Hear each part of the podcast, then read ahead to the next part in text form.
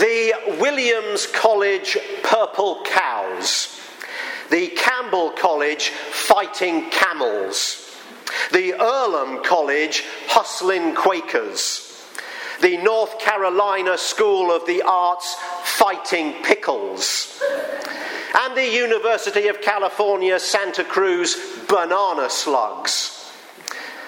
A handful of the strangest nicknames in college sports. Well, in the UK, they don't have the same intensity of university athletics as here, but what they lack in imaginative college names, they more than make up for in military mascots. Adopting an animal as a symbol of regimental pride goes back several hundred years and has taken on the kind of eccentric proportions that you would expect from the British. So, every regiment of the British Armed Forces has its own mascot, from Shetland ponies to Irish wolfhounds, goats, tortoises, antelopes. Uh, there's even a battalion of the Yorkshire Regiment that has a ferret as its mascot. But what happens when you have a reorganization of the military and you combine two regiments, each with a long and noble tradition and each with a dearly loved mascot? Well, you get the kind of unseemly conflict that occurred recently when the British Army merged the Staffordshire Regiment with the Derbyshire Regiment. The Staffordshire's mascot was, as you might guess, a Staffordshire Bull Terrier. And, as you'd expect, he'd strut around the parade ground with his chest thrust out, daring enemies, foreign and domestic, to attack his regiment. And pitted against this fearsome looking dog was the mascot of the Derbyshire Regiment, a Swaledale ram. A magnificent looking beast with thick white fleece and a formidable set of curled horns. Now, in a fight between a 200 pound ram and a Staffordshire Bull Terrier, I'm not sure where my money is.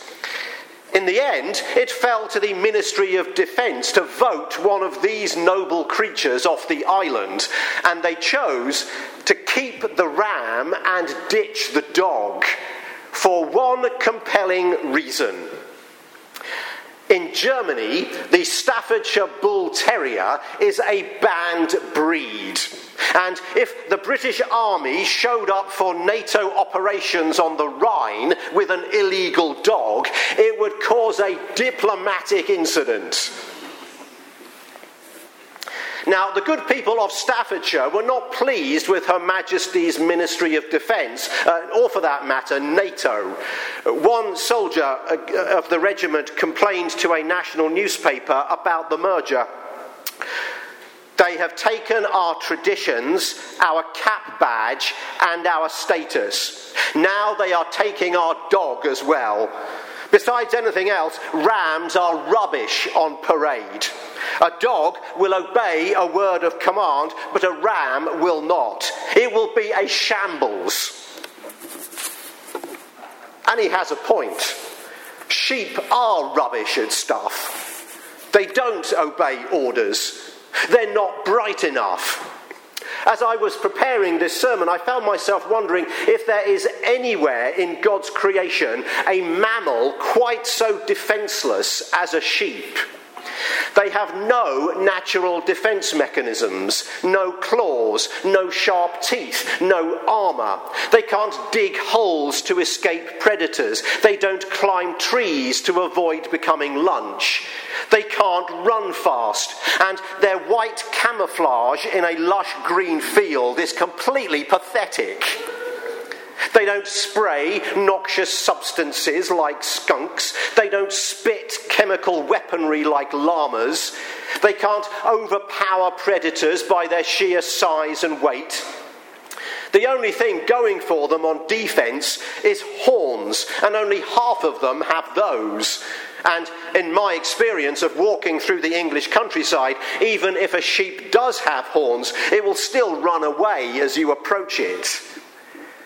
Then there's that herd behavior, which means that instead of just one sheep wandering off and getting into trouble, an entire flock will do it. So when we graze the fields of Scripture and discover the image of sheep and shepherds, as we do in this morning's gospel lesson and psalm, we instinctively get the point. Human beings are like sheep. We are vulnerable, prone to getting lost, and in a spiritual sense, not very smart. Sometimes we need rescuing, we crave a guardian. We're born with fatal flaws. Puffed up with our own self importance, we think we are masters and mistresses of our own destiny. But it doesn't take much to show us that we are, in fact, very small and very powerless. Just when we think we have the answers to life, the universe, and everything, something happens to show us the humiliating truth. We organise our lives to limit the risk of accidents, but we have no power over the laws of nature or the actions of other people. We can predict the weather, but we can't control it. We understand how earthquakes happen, but we can't prevent them. We can prolong life, but we can't avoid death. We can create wealth, but are unable to manage it so that everyone on earth has enough. We can split the atom, but we are powerless to resist the urge to apply that knowledge in a way that can destroy the planet. There's so much we can do, and yet we remain powerless to change ourselves. We can conquer space, but not our hearts. We are armed to the teeth, yet imprisoned by fear of things we cannot even see without a microscope. We can tame all kinds of animals, but we can't tame our tongues. We perform heroic deeds of sacrifice and love, but also act with unspeakable cruelty. Human sheep get lost. We wander off. We make decisions that cause ourselves harm. We tend to follow each other, even if that's over the edge of a cliff. When David likens himself to a sheep in Psalm 23, and when Jesus calls his followers sheep in John 10, they are not insulting us, they're just telling it straight. We human sheep need a shepherd, a good shepherd Someone who is not just powerful to protect us, but knows us by name, cares for us, loves us, even lays down his life for us.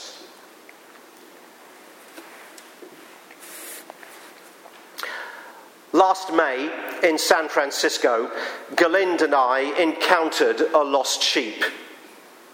Of course, we're all lost in our own unique ways, but this sheep's lostness was chillingly obvious. He had gone beyond the point of being able to hide it the way the rest of us managed to do. It was a beautiful spring morning in the city named after a saint famous for his love of all God's creatures. But our sunny downtown stroll in the city of St. Francis was punctured by commotion a man running, a small gaggle of people gathered around we knew not what, but all looking at the ground, some waving, others shouting, one on a cell phone. The running man had the look of street weariness about him. Shirtless, muscular, wearing denim shorts, and accompanied by a nondescript dog who also bore the signs of life on the street. The commotion made us disoriented and disturbed.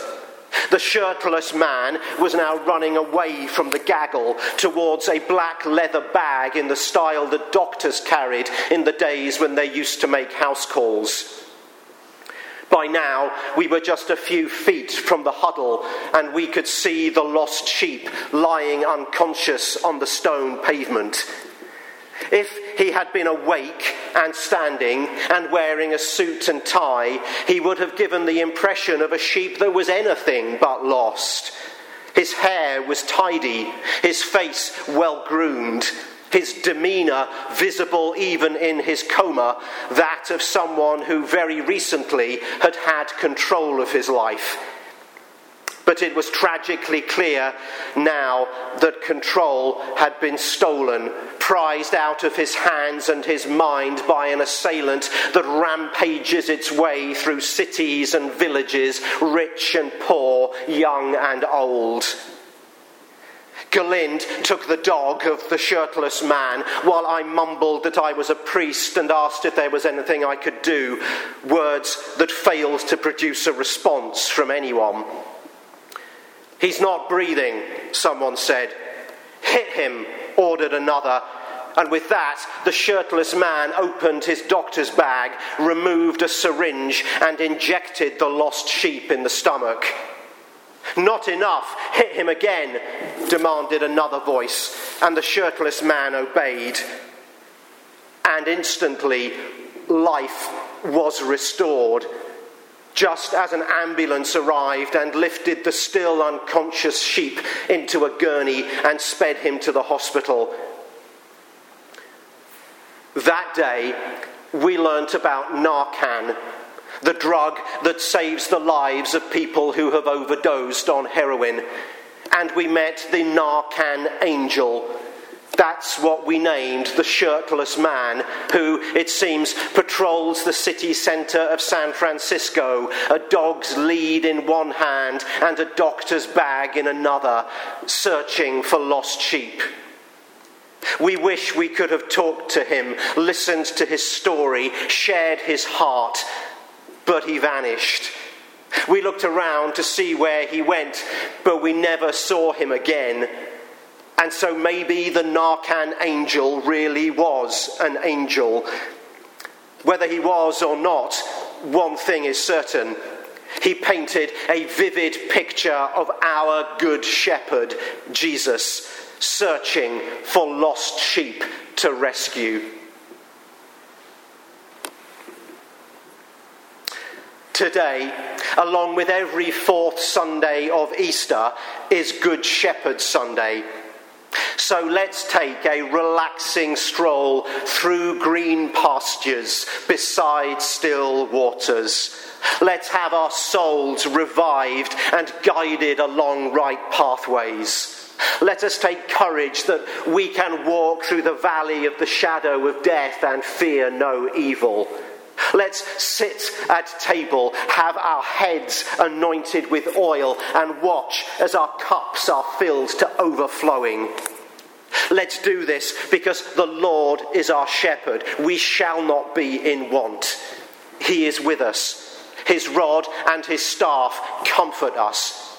Surely goodness and mercy, like two little dogs, shall follow us all the days of our lives and as if that was not enough, we will dwell in the house of the Lord forever.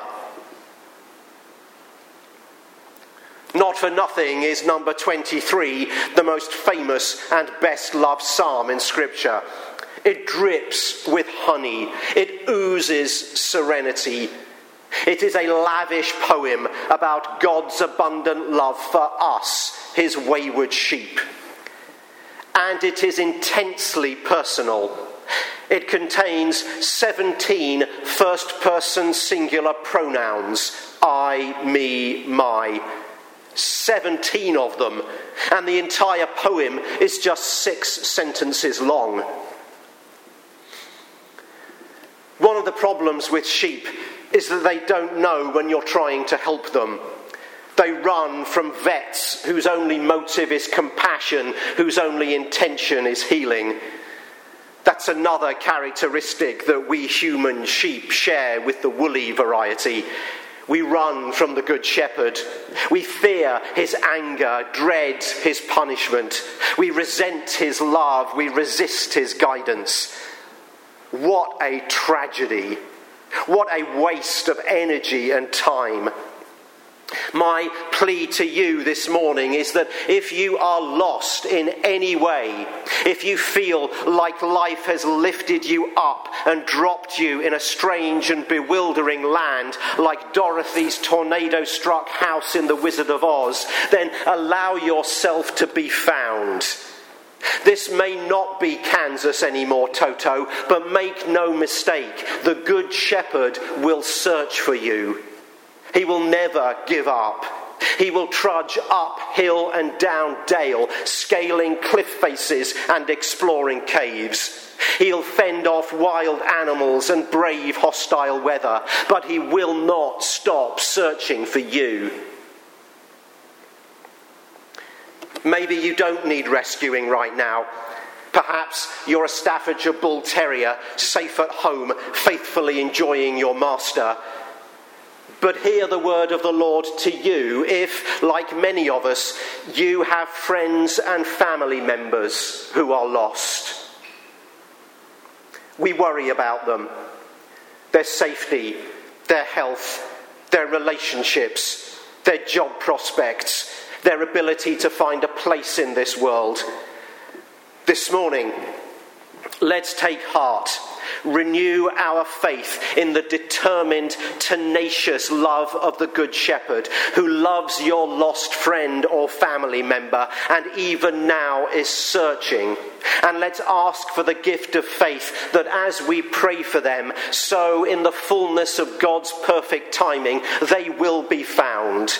Their cups will overflow. Their table will creak with rich food and they will dwell in the house of the Lord forever. Amen.